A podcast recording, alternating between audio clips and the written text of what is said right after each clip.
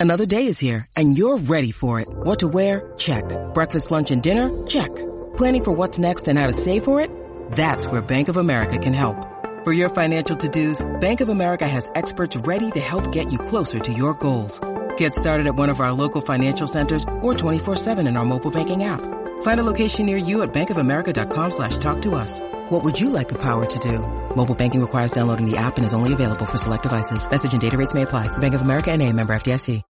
When you need mealtime inspiration, it's worth shopping Kroger, where you'll find over 30,000 mouthwatering choices that excite your inner foodie. And no matter what tasty choice you make, you'll enjoy our everyday low prices, plus extra ways to save, like digital coupons worth over $600 each week. You can also save up to $1 off per gallon at the pump with fuel points. More savings and more inspiring flavors make shopping Kroger worth it every time. Kroger, fresh for everyone. Fuel restrictions apply. This is December 1st, and this is the Bruins Beat on CLNS Media.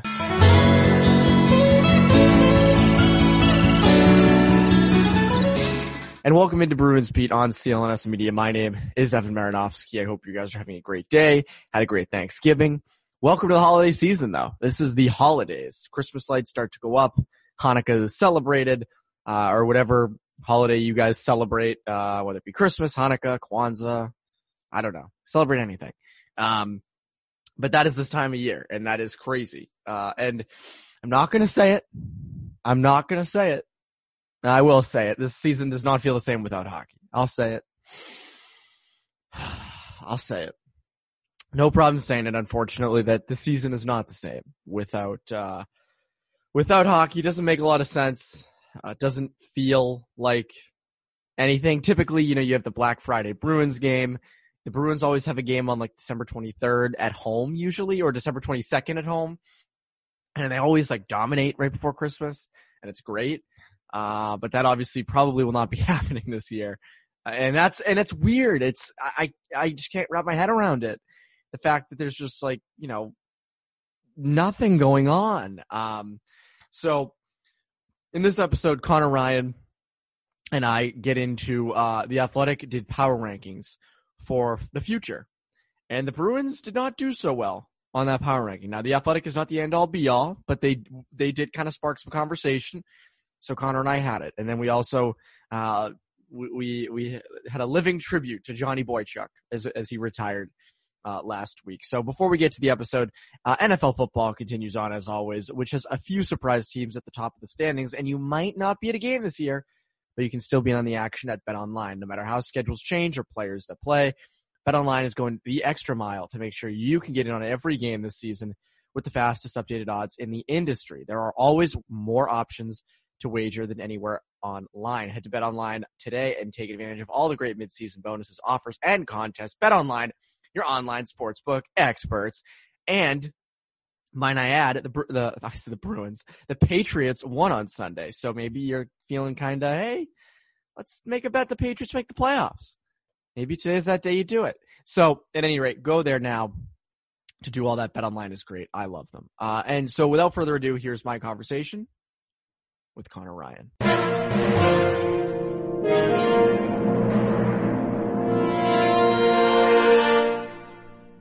And we're here with Connor Ryan. Connor, what is up? Nothing much, man. What's going on with you? Nothing much with me either. How was your Thanksgiving?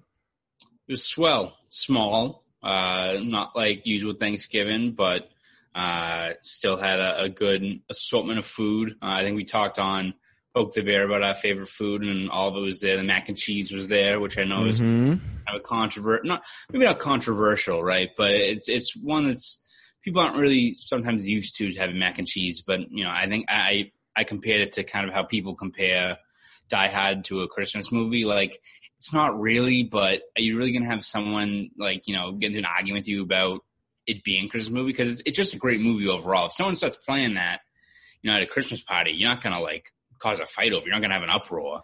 Right? Yeah, I feel like with most like with most festive parties, a lot of times, like if it was a Christmas, if so, all right, this is so off the cuff, but if someone brought up like Step Brothers at a Christmas party, I'd watch it. I wouldn't be like, oh, it has to be a Christmas movie. No, it could be a good movie too. No, it's, you know, it's something that's like, you know, enjoyable, right? That's what you're not like, you know, you're not playing like Saving Private Ryan or something to like Exactly. set, set the tone at a, a holiday party. But no, Playing it- 1917 at a Christmas party. Yeah, exactly. Yeah, you know, I, I don't think you can kind of go wrong with with uh, a movie like that at a, holiday party. So, same as you can't really go wrong with mac and cheese at Thanksgiving. So I had a Well, what's mac- fu- funny is I can find you someone because if you remember, I was kind of with you on this. Mac and cheese does make sense among everything, but um, we, after we were all eating, my mom said to us, do you, "Do you guys know of anyone who eats mac and cheese with Thanksgiving?" I I saw this on like Facebook and and I couldn't believe it. I'd never heard of that. And I was like, "Yeah, I know a ton of people who do mac and cheese." And my sister was like, "Yeah, a ton of my friends do mac and cheese." And she's like, "Well, I've just never done mac and cheese. I don't think that makes any sense." So I did find someone who was uh, kind of like, "What the hell?" So it might might be that old school kind of generation Yeah. um, of no mac and cheese. They just they, you know it doesn't doesn't make sense. And in some ways, I guess it doesn't, but a lot of people do do it. So I mean, whatever. You know, you can eat whatever. I have a friend. I had a friend on Thanksgiving who had chicken parm. Who they they had an Italian place cater their uh, Thanksgiving meal. Fine, so be You it. you Enjoy. you know, what? you do you. That's that's the joy of Thanksgiving. I'm just having a, a bunch of food. So just go with whatever works, right? Exactly. Everybody needs to be libertarian on Thanksgiving when it comes to food. You just let, you know, people eat what they want. Um, but at any rate, uh, there is some hockey talk to get to. Uh, no recent news. I'm not going to sit here and be like, there's, if you stay tuned to the last minute, there's breaking news. Like, you know how those YouTube channels, like, Right. uh, those YouTube channels that are like all clickbait? The first like Right. 30 seconds will be like someone reacting like, oh my God, oh whoa. And then like it cuts to the intro and then it's like, you know, watch this 35 minute video to find out why the guy did that. And Uh, it's, it's something, and it's something that's not important. It's like their their DoorDash driver got lost for five minutes. Like the yeah. the car like flipped behind and went like the other way for a second. Like it's not anything that's actual actual consequence. Usually in the YouTube videos. It's funny that, that I was sometimes like in the mornings if I'm laying in bed, I'll kind of go down like YouTube rabbit holes and, uh, there, there was that fight the other night between Jake Paul and, and Nate Robinson. And so I started to look into, obviously I, I know who Jake Paul is. Like I, I, you know, I, I, I never watched his videos, but I always knew who he was. Um, but there's this family and this annoyed me. There's this family with these two kids or three kids, excuse me. And the oldest is like six and his name's Titus and they call him mini Jake Paul. And like, that's why they're famous. And like, I just saw like they moved into like a mansion house. Um, and it's just like, I, I hate that side of YouTube. I hate those people. Um, I really don't like them because it's like, you're just exploiting your kids. Uh, you're just like, this is what little kids are watching. They're watching you guys and you're depressing the shit out of them because you're like, Hey, look at our huge house. Like, oh my God, look at our son. He has blonde hair. He must be mini Jake Paul. Um, it's just uh, those people are are the worst. I I I go off on a, on a tangent there, but nonetheless, nonetheless, despite my rant, uh, the Athletic did come out with the Athletic likes to do these like fun little stories in slow times like these, uh, and they came out with power rankings for the 2023-24 season, which is what? That is four seasons from now. So it's a Yeah. good amount of time away, um, but also will come quick. Think of like 2016 17 and then think of like 2019 20 came quick. Um so the athletic ranked the bruins 21st in total ranking among all the teams. I, I don't know where they put seattle actually. I didn't look where they put seattle but who knows? So they put them at 21st um they ranked everyone on a scale to i think 10 so they ranked like young core and prospects management and coaching ownership and market and salary cap situation. You will not be surprised to hear that what killed the Bruins in this ranking was young corn prospects. Not good enough.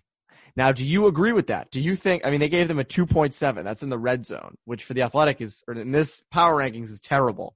Do you agree with this? Yeah, I mean, I think it's a, viable concern when you look kind of beyond what you're going to have with this core in place here. I mean, four years down the road, you have to imagine that. Uh, obviously, Chara will be gone. Uh, Ber- I mean, you would think Chara would be. Maybe.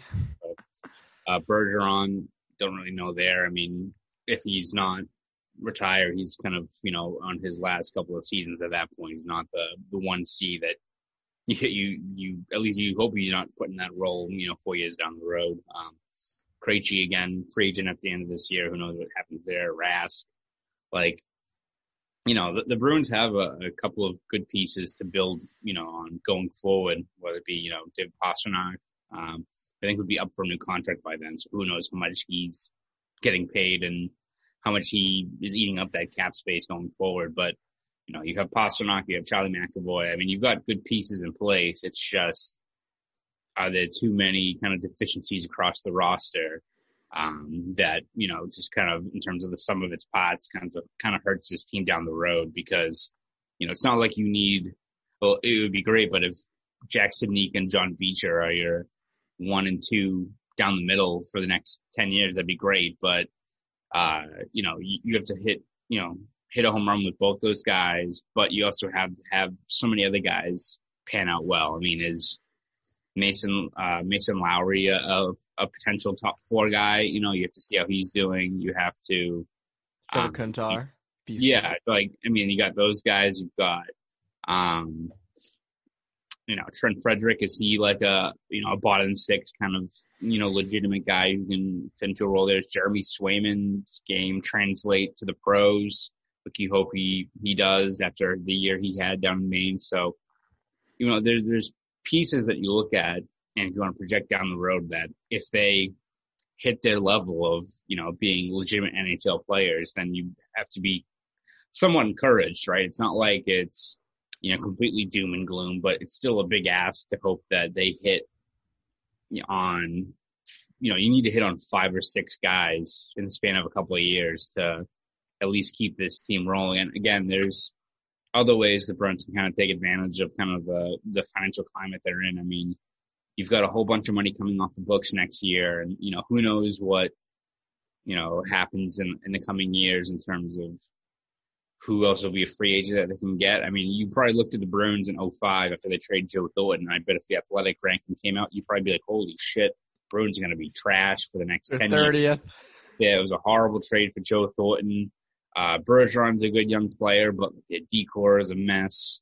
Um, you know, they've got, uh, you know, you don't really know who's going to be the guy in net. Is Tim Thomas this like journeyman guy who they're rolling with? Like, you, you probably look at that 05 team and be like, what the hell is going on going forward with this club? And then they have some cap room. They sign Chara, which again, it's not like you just got to pick up a Chara off the street. Chara is arguably the best free agent signing in NHL history, but um, it just goes to show you what can change in a, a couple of years if, uh, you know, whether it be just uh, a free agent signing or two and just a couple of prospects, you know, you hitting on a couple of prospects. You know, it's not like you're hoping, uh, you know, Jacob Lau- Jacob Lauko becomes uh, a Marchand or something like that, right? But you know, you got to have a whole, whole lot that goes your way. But um, it's kind of the challenge of projecting down the road is that yeah, the Bruins need a lot of these prospects to hit. But again, a whole bunch of stuff can change over the span of a couple of years that can kind of change the trajectory of a team.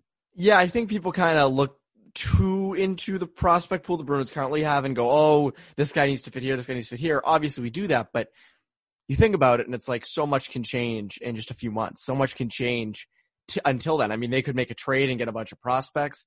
They could have a prospect come out, come out of nowhere, kind of like a Jack of Khan you know, I mean, Torey Krug was not projected to be who Torey Krug was going to be. I mean, I don't think many people saw him come out of college and go, "Oh, that's going to be your power play defenseman or your power play quarterback uh, for the next, you know, seven years." So I think that a lot of times, you know, the, the prospect pool isn't good with the Bruins right now. I mean, I, I agree. I don't think it's, I don't think it's top notch. I think it is a reason to be concerned, but so much can change. I mean, you look back, it's funny. You look back at the 20, like 2016, the 2006, like 2007 Bruins. You look at that team and there were so many minor moves during that year that ended up, I mean, you look at like, you know, Brad Stuart and Wayne Primeau for Chuck yeah. Kobasew and Andrew Ference. Like at the time you think like that's a nothing move. Yeah. You know, Paul Mara for, uh, I think it was either Aaron Ward or Dennis Wideman. Um, and, and in those situations, it's like, you, you don't think of it as like a big deal, but it ended up becoming. I mean, Andrew Ference was a key piece on that 2011 team. Mm-hmm. So these minor moves uh, can take. I mean, look at the Charlie Coyle deal. You know, I I don't know if people kind of projected that to be as big as it ended up being for the Bruins. I also think Coyle's a guy who you can't underrate. He's signed long term here. He's also someone who could be a potential number two center. The production just needs to be there. So Um, I think the, the, the issue is we just don't know what's going to happen. We don't. There's no way to know. There's no way to know what prospects you pick up, what free agents you sign. I mean, the tr- here's the funny thing though. Like you mentioned, the Chara free agent signing. I don't see the Bruins being a big player signing any big free agents over the next few years, especially considering how down people look at signing free agents over 30. Like, Yeah. was Chara 30 when he signed here? I If believe he- he was. If yeah, if he wasn't, he was like 20, 29. But I think it was thirty. It was I close. Yeah, it was. Yeah, I mean that was one where it was just like they desperately needed something after that. The way that um that previous season panned out. So I mean, if he's 43, we can do the math. that would 20 be he's 29, 20. so he's almost 30. So in Yeah. today's day and age, you wonder would a big guy like Chara in a fast NHL would he get that money? Would he would teams be after him? The, I guess the way they were, and I don't know if like I don't think in this NHL signing free agents is the way to go. I think it's kind of widely agreed upon that it's scouting, drafting, you know, uh, doing it that route. So I don't know if if the Bruins are going to go out and sign who's a big free. I mean, Alex Ovechkin obviously doesn't count, but um, after he scores yeah, you know, like 25 goals in like whatever 30 31 games we're gonna get this year. I know that they're for uh poor guy. Uh, but yeah, I think the prospect aspect of it is kind of remains to be seen. But I agree. I don't think it's that great right now. Um, you look at the rest of the roster, management and coaching. The Athletic gave an 8.5 out of 10. I would agree. I think Cassidy's here for the long haul. Um, I think Sweeney is as well, but not as locked down just because he's general manager. Ownership and market. Uh, you can say what you want about the Jacobs. We've all done it before. Uh, the market is good though. I mean, it's hard to beat Boston. Um, and then the salary cap situation will be a 6.5. You have a lot of money coming off the books soon. The thing is though, I wonder what Pastrnak wants, um, on his next deal because he certainly proved that he's more valuable than the money he's making now. Right. If you remember back at the Stanley Cup final in 2019, Matt Kalman asked something about, uh, money and David Pastrnak goes, I don't play, I don't play hockey for the money, Matt. Um, I don't know if you remember that. I, I, I Yeah. do because, uh, how could you not? It was such a notable moment of the Stanley Cup final. Most notable, actually. Um, but yeah, I, I do wonder what they end up becoming. I do wonder if, you know, I remember when, when Torey Krug was, when it was Torey Krug questions, we were kind of like, you know, there's a chance the Bruins could be rebuilding here in the next few years. I mean, do you think they're, do you think they could be potentially headed for a rebuild after this upcoming season? I mean, if, if you know this season doesn't pan out in terms of what their expectations are, I mean, let's say like they, I don't know, they get bounced by Toronto in the first round, like it finally happens or something like that, then you might be like, That was my right. prediction last year, so I, Yeah, I'm done right. predicting that. So uh, maybe that kind of forces. But I feel like you know, with the way some of these guys are under contract, um, it's not like a full blown like I don't. I'd be surprised if we get like a full blown rebuild where it's just like, all right, Krejci's gone, Rask's gone, we trade other guys, and we just kind of you know start Jeremy Swayman and like feed him to the wolves. Like, I feel like it's not going to be that. It's going to be like Dan Vladar in Game Four of the uh, Yeah. uh, the second round. Um, like I feel it's more going to be like a rebuilding on the fly, where it's you know, um, you still got like a at least a solid core in place, and you're just you know adding more and more of these younger players, which I think you're kind of already seeing this year. If the roster kind of holds where it's Zboril and uh, Vaakanainen and Clifton and Lauzon, those guys fighting for minutes. I mean, um, it's not the most ideal situation for a team that you expect is going all in, but that's kind of what I think you're going to see over the next couple of years. Is that's more and more guys kind of just getting incorporated into the lineup while still trying to be competitive. Which, when you've got a veteran core like this crew and you got that top line, you can kind of you know get away with it unlike most teams in terms of having areas of the roster that you're kind of having an open competition for because you're at least still going to be you know, buoyed by having that line, you know, produce the way it does. That power play, even without Krug, is still going to get a bunch of points. Um, so I think you're allowed the luxury of doing that. It's just that you need some of these guys to to hit, right? I mean, a lot of times these rebuilding seasons is because you have so many vacancies and so many open spots for younger players that you're trying to see who fits where, and you're kind of doing it kind of, you know, uh, in the middle of a, a season now where you've got at least you know, pieces in place that can kind of cover up some of those flaws as you try to see who's the best fit.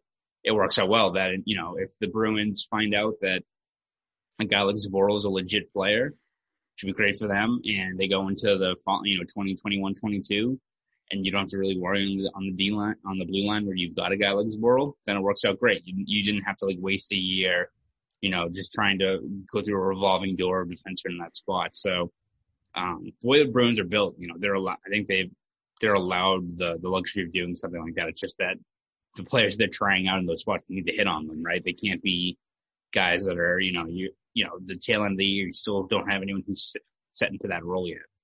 It's funny you mentioned the whole using these younger guys like Zboril and Vaakanainen and Clifton and Lauzon with the already set kind of cup contending lineup. And that kind of sounds like the 2014, 15 and 2015, uh, 16 Bruins in a sense. Now, obviously the 14, 15 Bruins, I felt were better than the 15 16 uh, team, but we always kind of look at those two years and go, oh, those are the dark ages. But in reality, they weren't. I mean, those were 90 point teams. They were fine. They just didn't make the playoffs. Um, but I, I, it's funny. You think about that in that, that was kind of the two years where they rebuilt on the fly. Um, and I do wonder if the Bruins are headed for something similar because I don't see them just saying we're, we're blowing the whole thing up. We're going to do a Red Wings style rebuild where we just literally put a stick of dynamite in the middle of the team and blow up the whole locker room. I, I don't think that's going to happen. Um, but you know, again, with the turnover you're experiencing, Rask, Krejci, Bergeron, I mean, you don't know Chara as well. You don't know what the deal is with these guys. You, you know, Rask because he wants to play beyond next year. He wants to play in Boston. Okay. You know, but how, you know, how good is he going to be in his mid thirties? Um, you know, wh- what kind of deal can they sign him to? You know, what's Krejci going to do? Krejci's always said he wants to go play in the Czech Republic uh, to finish out his career. Is he going to do that? So you're kind of at this point where uh, there's a lot of questions, and you, you really don't have all the answers. I mean, you look at no, it's so hard to play off history because, like, you know, to go off of different history, you know, everything's different. Mm-hmm. But the 13 14 Bruins were the were, were, like the best team in hockey by a mile. I mean, they were they were just the best. Yeah. Obviously, they didn't win the cup or really go near it because the Canadiens. But but you would never have predicted the next year they'd come out and miss the playoffs. Right. I mean, granted, they lost. uh No, they didn't lose Lucic going into that year. They lost Riley Smith. I think that was the only thing they lost. Again, um, uh, well, if you go into the 14-15, right? I mean, they lose Iginla, and they lose, Iginla.